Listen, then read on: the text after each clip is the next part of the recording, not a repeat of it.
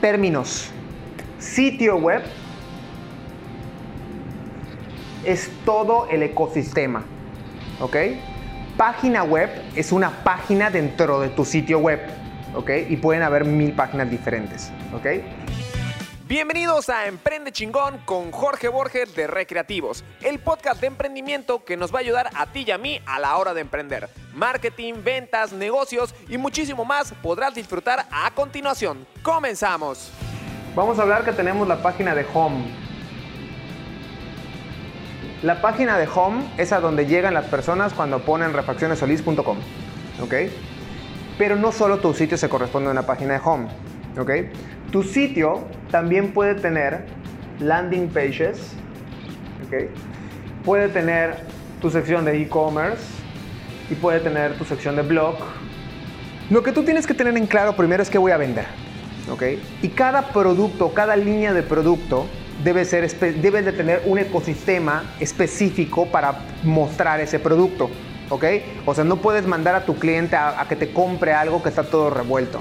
¿Ok? O sea, si tú me contactaste por manejarte redes sociales, pues no te voy a estar vendiendo bicicletas, ¿no? Si me contactaste para vender, para comprarme una moto, no te voy a estar vendiendo motos, triciclos, ¿no? O sea, hay que ser realmente específicos. Entonces, en cada landing page tú tienes que poner los productos que estás vendiendo. ¿Ok? En tu caso, como eres una refaccionaria y tienes gran gama de productos, podrías manejarlo por línea o algo por el estilo. Si nosotros pusimos un anuncio hablando de anillos para motor, pues tú quieres llegar a una página donde te digan cosas de anillos para motor, ¿no? Es donde entra el contexto, ¿ok?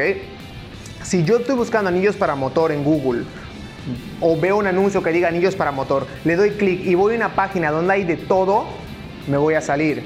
¿ok? Tiene que haber una, relación, una relevancia y un contexto entre lo que estoy buscando y lo que me estás mostrando. ¿ok? Entonces, como en tu caso manejas muchos productos, pues acá tienes dos opciones, ¿no? Hablar en general de la línea, decir que tenemos muchos, muchos, muchos productos y todo y que te dejen sus datos para que tú los contactes o que envíen un WhatsApp, no lo recomendaría. Yo recomendaría más que tengas un catálogo o una e-commerce. ¿Ok? Siempre. Siempre, porque cuando tú tienes un catálogo puedes subir la cantidad de productos diferentes que tú quieras. ¿Ok? Entonces ya tu, tu e-commerce o tu catálogo lo vas a dividir por categorías y en cada categoría vas a poner todos tus productos. En el tema de tu sección de blog es donde tú vas a comenzar a meter tus diferentes contenidos, ¿no? Entonces supongamos que yo tengo un video que lo metí en el blog y en el blog lo redacté, inserté el video de YouTube y todo el show. Y es un video que dice cómo utilizar el Plastic Gauge. Ah, bueno, yo llegué a ese video porque estaba buscando cómo utilizar el Plastic Gauge. Tu video ya me demostró cómo utilizar el video, e, e, el Plastic Gauge. Gracias, Fausto. Ya soy, ya eres un líder de opinión para mí, porque tú, gracias a ti, me enseñaste a utilizar el Plastic Gauge. Entonces, como yo confío en ti, porque gracias a ti aprendí algo nuevo, estoy más abierto a comprártelo, ¿ok?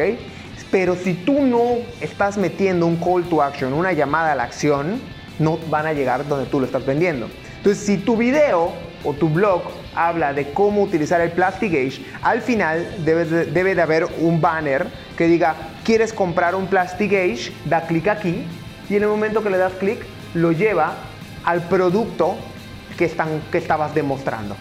No sé si me expliqué. Entonces, la forma correcta de cómo hacer, de, cómo vincular todos estos blogs a, tus productos, pues es con un call to action. Y ese call to action lo puedes poner en tus artículos de blog, lo puedes poner en tus videos de YouTube.